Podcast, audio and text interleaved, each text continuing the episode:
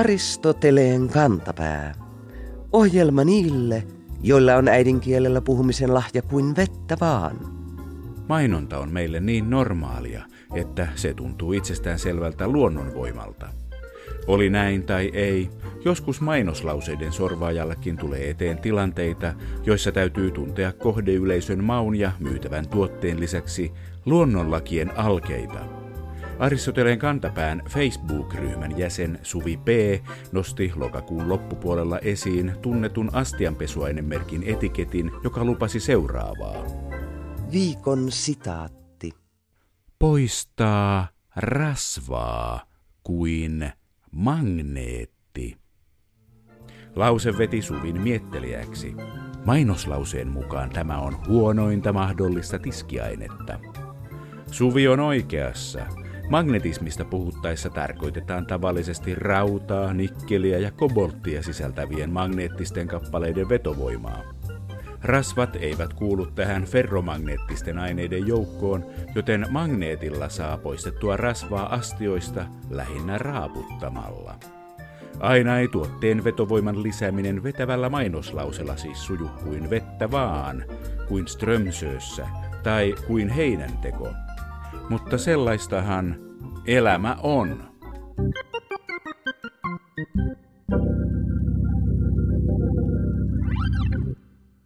Mikä yhdistää Pirkka-Pekka Peteliusta, pitkän linjan näyttelijää, joka tunnetaan etenkin hauskoista rooleistaan, ja Pentti Linkolaa, Vanajavedellä asuvaa kalastajaa, joka kirjoissaan toivoo ihmiskunnan tuhoa? Kumpikin on tietenkin innokas lintuharrastaja. Linkola kasvoi kaupungissa, Helsingissä, mutta hänen luontoharrastuksensa alkoi juuri lintujen kautta. Vain 16-vuotiaana vuonna 1948 hän voitti Luontoliiton talvipäivillä tutkielmapalkinnon Pälkäneen Tykölänjärven pesimälinnuston laskennalla. Saman järven pesimälinnuston hän on laskenut sen jälkeen vuosittain.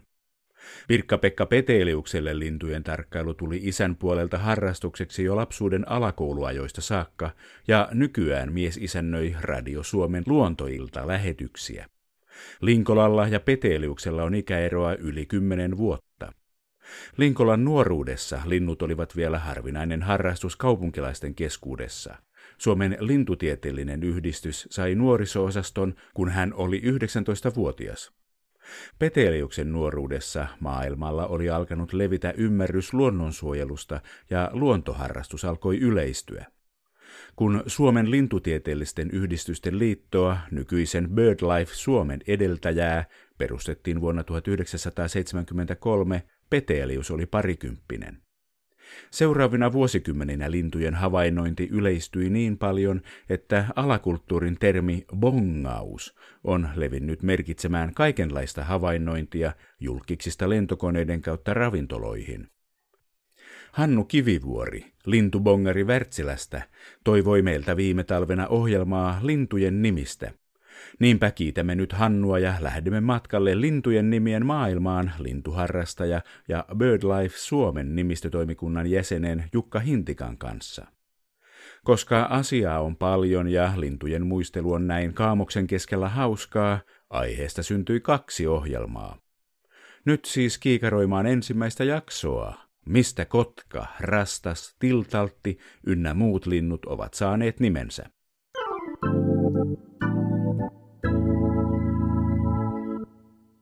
Korppi sanoo korp korp, tiainen sanoo tiu tiu, mutta sanooko kotka kot kot?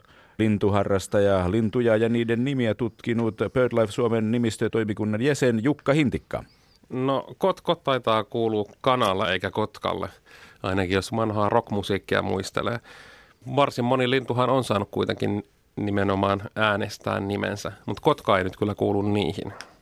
Miten kotka sanoo? No, kotkien äänethän on itse asiassa semmoista, sitä voisi kuvailla semmoiseksi kiljunnaksi. Se on oikeastaan aika mitätön ääni niinkin majesteettiselle linnulle. Ja siinä mielessä on ihan ymmärrettävää, että niitä ääniä ei ole valittu siihen nimeämisperusteeksi. Kyllähän meiltä löytyy myös harvinainen kiljukotka. Nämä varsinaiset Suomesta tavattuvat kotkalajat, ne on sen elinympäristön mukaan jaettu, on maakotka ja merikotka. Mistä kotka on saanut nimensä? Ihan varmaa selitystähän siihen ei ole. Kotkahan kuuluu näihin vanhoihin nimiin, eli Kotkalle ja murteissa, sehän on monin paikoin ollut myös Kokko. Niin, niillähän tunnetaan sukukielissä vastineita varsin kaukaakin. Näitä nimiä ei ole kuitenkaan yhdistetty mihinkään muuhun asiaan. Ne on ilmeisesti ollut tämän linnun nimityksiä sitten jo satoja tai tuhansia vuosia sitten. Kalevalassa maailman alusta puhutaan ja puhutaan sotkasta ja sen munista, mutta oli jostain lukenut ja kuullut, että se sotka kuulemma tarkoittaakin kotkaa. Miten muinaiset suomalaiset ovat voineet olla niin tyhmiä, että ovat sekoittaneet vesilinnun ja ison päiväpetolinnun? Sitähän pitäisi varmaan kysyä muinaisilta suomalaisilta itseltään, mutta en tunne Kalevalaani niin hyvin, että osaisi ottaa kantaa, että kumpi se on alun perin ollut. Mutta sotkahan on ollut muinaisille suomalaisille hyvinkin läheinen lintu. Sehän on oikeastaan ollut kotieläin, tietysti villi, mutta kotieläin kuitenkin. Eli jossain paikoilla vielä 1900-luvullakin on harrastettu tätä sotkien eli telkkien munittamista. On laitettu telkänpönttöjä ja sitten kun telkkä on sinne muninut, niin on otettu aina sen verran munia sieltä, että sen munia lisää. Ja sehän on ollut varsin merkittävä ravinnonlisä monin paikoin. Ja tämä sotka on itse asiassa ollut hyvinkin tuttu lintu näille muinaissuomalaisille. Mistä muusta linnut ovat saaneet nimeä kuin laulun tai värin mukaan, niin kuin mustarasta se on saanut mustan värinsä mukaan, lintuharrastaja Jukka Hintikka?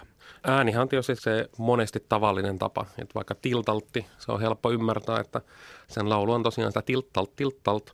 Eli kun kerran kuulee tiltaltin laulun, niin heti tietää, jahas, tämä nyt on se tiltaltti. Ja ulkonäkö on tietysti ollut tärkeä nimeämisperuste, että paitsi värejä, niin sitten onhan meillä nimistössä on paksujalkoja ja harjalintuja, joista heti aavistaa, millaisista lajeista on kyse. Ja osahan näistä ulkonäkönimistä on hyvinkin erikoisia, vaikka oma suosikkini lyhytvarvaskiuru, joka on syntynyt jonkun ornitologin kirjoituspöydällä. Tämä lyhytvarvas ei ole mikään maastotuntomerkki, mutta sillä kyllä sen pystyy erottamaan monesta muusta, varsin samannäköisestä kiurulinnusta.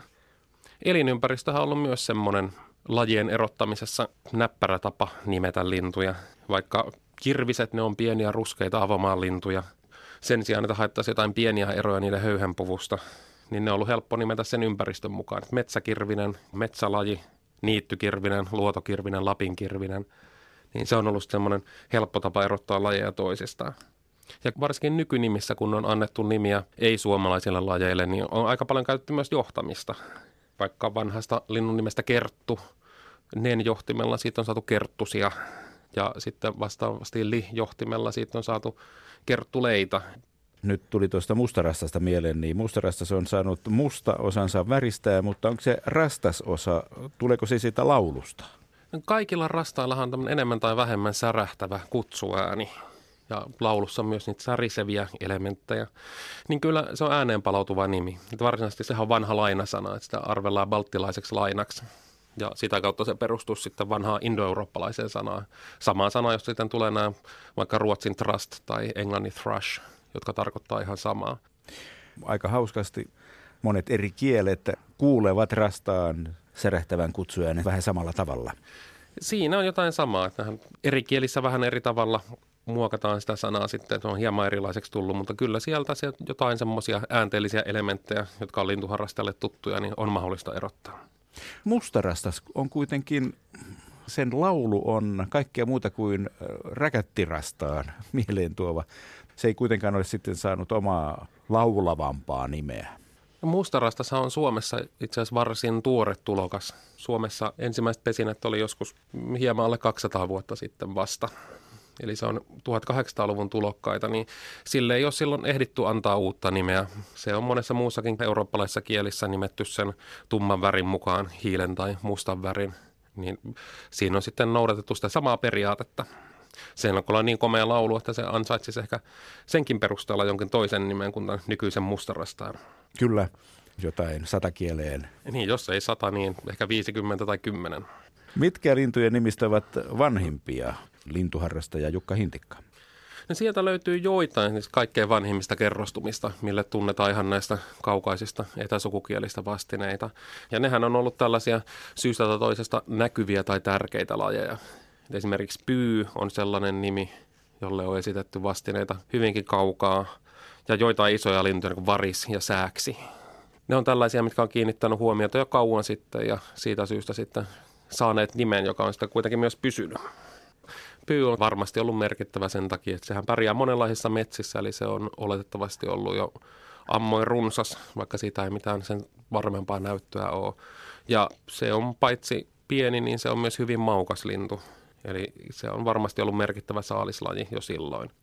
Ja varikset puolestaan, nehän voin kuvitella, että jos jollain muinaisilla suomalaisilla nyt on ollut vaikka kalaa kuivumassa tai lihaa kuivumassa jossain, niin varishan pahimmillaan voi tulla ja pilata koko saaliin.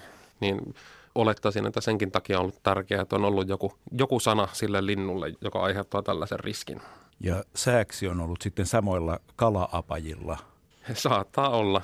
Se on tietysti iso ja näkyvä lintu. Ja sääksi syö nimenomaan kalaa. Ja on iso ja tietysti vielä poikkeuksellisen vaalea petolintu. Näissä, kun aina näitä kaikkein vanhimpia nimiä pohditaan, niissähän on se vaara, että merkitys voi muuttua.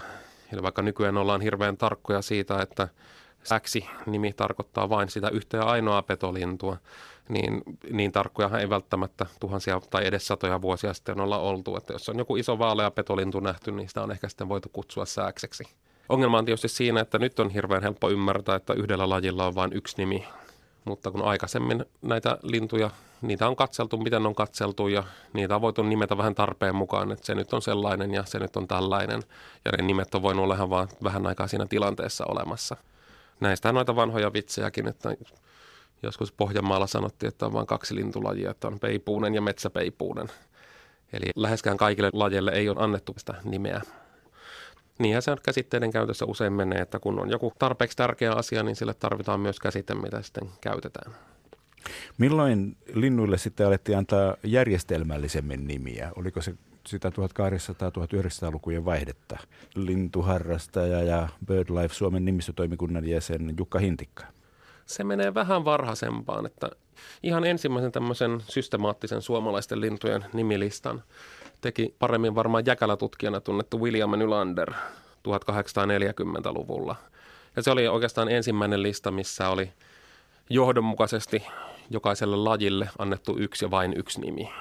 Et aikaisemminkin tunnetaan lintulistoja 1800-luvun alusta 1700-luvunkin puolelta, mutta ne ei ole ollut niin järjestelmällisiä. Niissä on pikemminkin koottu kansan käyttämiä nimiä ja laitettu niitä sen lajin kohdalle, mihin on ajateltu, että se parhaiten sopii.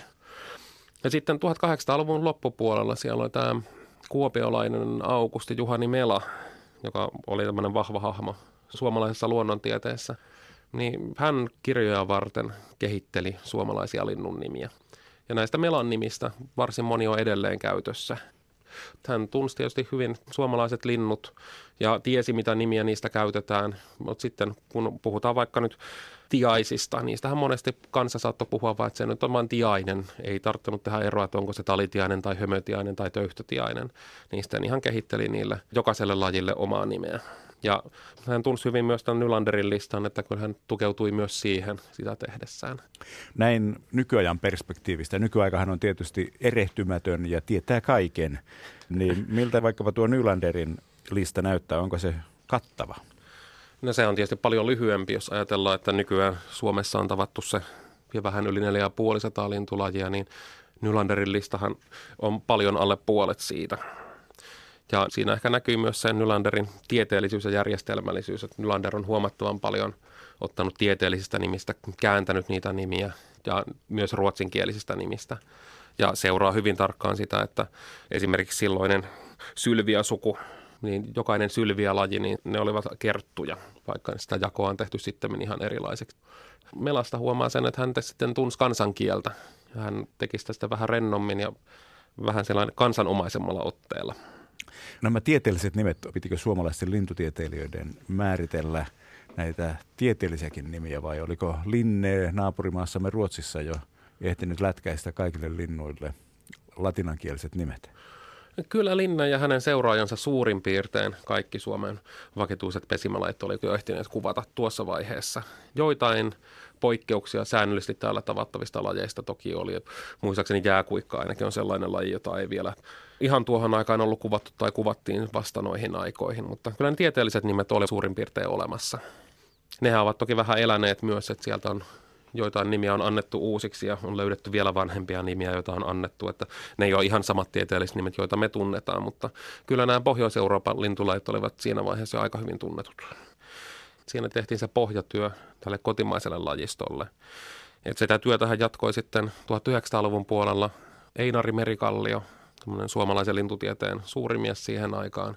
Kehitteli varsinaisesti näitä lintujen linjalaskentamenetelmiä, mutta siinä sivussa antoi myös paljon uusia nimiä.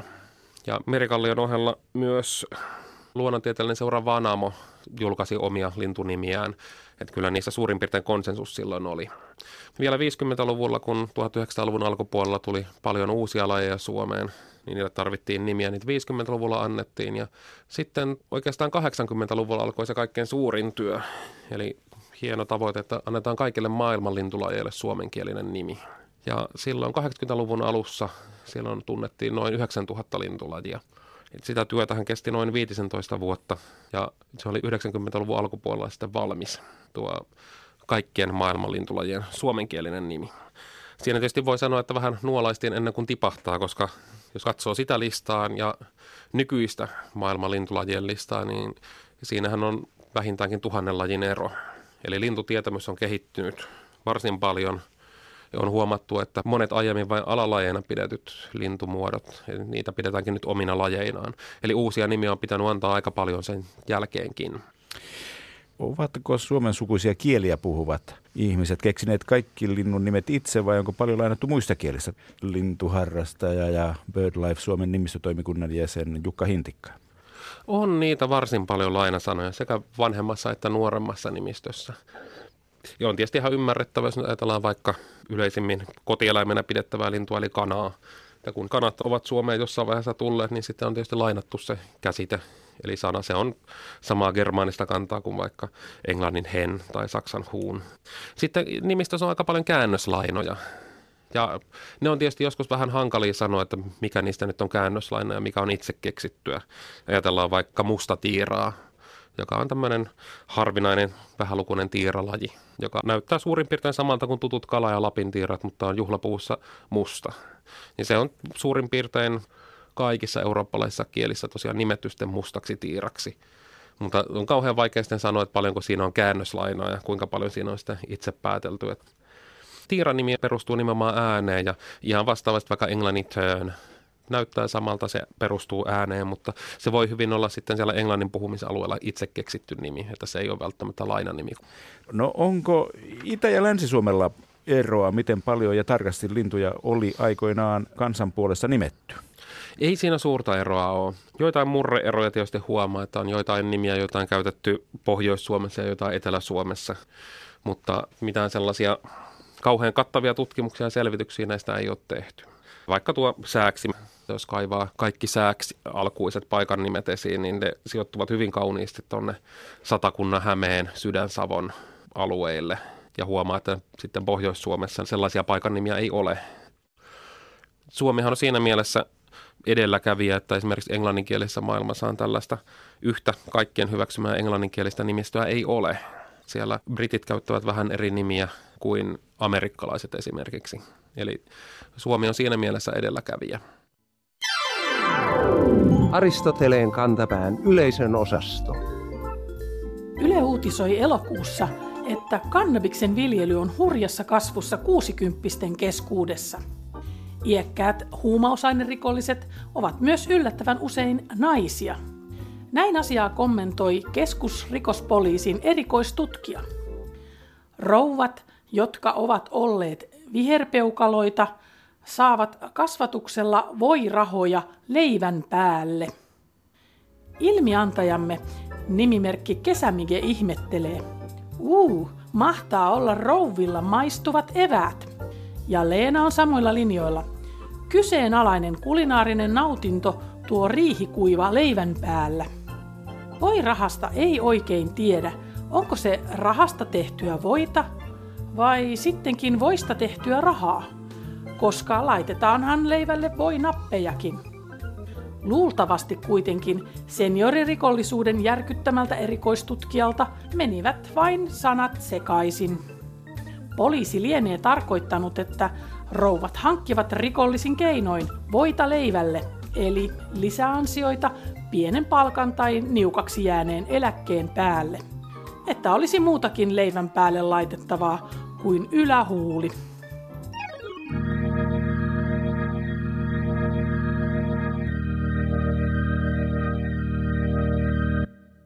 Ennen vanhaan toimittajaksi päätyi ihmisiä kaikilta elämänaloilta ilman sen kummempaa tieteellistä koulutusta. Joskus tulee mieleen, että ehkä tällaisen monipuolisemman työharjoittelun mukanaan tuoma elämän laaja-alaisempi asiantuntemus olisi paikallaan nykyäänkin. Tällaisiin ajatuksiin johdatti kuulijanimimerkki Pimpula Pampulan lähettämä leike. Helsingin Sanomat kirjoitti elokuun lopulla ennestäänkin nälästä kärsivää Pohjois-Koreaa kohdanneesta katovuodesta. Jutun kuvateksti tiesi kertoa, että viikon fraasirikos. Paimen ja nuori poika laidunsivat vuohia lähellä Sinuijua. Nimimerkki Pimpula Pampula haluaa muistuttaa paimenbisneksen perinteisestä työnjaosta. Paimennettavat laiduntavat, eivät paimenet. Laiduntaminen on siis tyypillisesti nurmella käyskentelyä ja heinäkasvien nauttimista ravinnoksi. Se, kun viedään kotieläimiä tähän toimeen ja valvotaan niitä, on paimentamista. Vähän niin kuin Aristoteleen kantapää paimentaa kirjoittavia ja puhuvia toimittajia. Nyt Helsingin Sanomien kuriton skribentti on kuitenkin ollut villillä tuulella ja huitaissut tällaisen päättömän ilmauksen. Onneksi Aristoteleen kantapää on hyvä paimen ja ohjaa vikuripään kirjoittajan takaisin oikeakielisyyden niitylle ankarin, mutta lempein käsin, jotta lukijatkin ymmärtävät, mitä Pohjois-Korean uutisniityillä tapahtuu. Totisesti minä sanon teille, soo soo! Viikon sitaattivinkki. Kaamos painaa taas päälle, joten on aika lisätä pirteyttä ja vastustuskykyä elimistöön, kirkasvalolampuun ja sitrushedelmiin. Kiinnostavaa noissa keltaisissa C-vitamiinipommeissa on se, että oikeastaan ne kaikki ovat jalostuksen tuotetta. Ne on alkujaan risteytetty tai risteytyneet pomelosta, sukaattisitruunasta ja mandariinista. Yksi pitkäsatoisimmista sitrushedelmistä on greippi. Ne syntyivät 1700-luvulla Jamaikalla paikallisen appelsiinin ja indonesialaisen pomelon risteytyksenä. Lopputulos oli makeampi kuin pomelo, joten Jamaikalla sitä alettiin kutsua kielletyksi hedelmäksi. Suomessa myytävistä sitrushedelmistä greippi on kuitenkin yksi happamimmista. Hiukan makeampi versio on verigreippi, joka on saanut nimensä punaisesta hedelmälihastaan. Mutta mistä verigreippi sai punaisen hedelmälihansa? Erään tarinan mukaan syy on pakkasen. Vuonna 1929 pakkanen yllätti Teksasin greipinviljelijät, palellutti sadon ja tappoi melkein kaikki puut. Seuraavana vuonna osasta paleltuneita puita alkoi versoa uusia taimia. Näistä taimista kasvoi puita, joiden hedelmien liha oli punaista ja makeaa. Näin sai alkunsa Ruby Red, USA:n ensimmäinen patentoitu greippilajike. Ehkä tarina on vain tarinaa, mutta on houkuttelevaa ajatella, että meitä auttaa puolustautumaan kylmettymisen seurauksilta hedelmä, joka on saanut alkunsa pakkasen puremasta.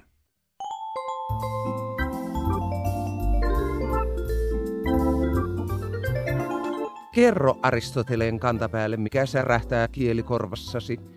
Tee se internetissä osoitteessa www.yleradio1.fi/Aristoteles tai lähetä postikortti PL 58 00024 Yle. Aristoteleen kantapää selvittää, mistä kenkä puristaa.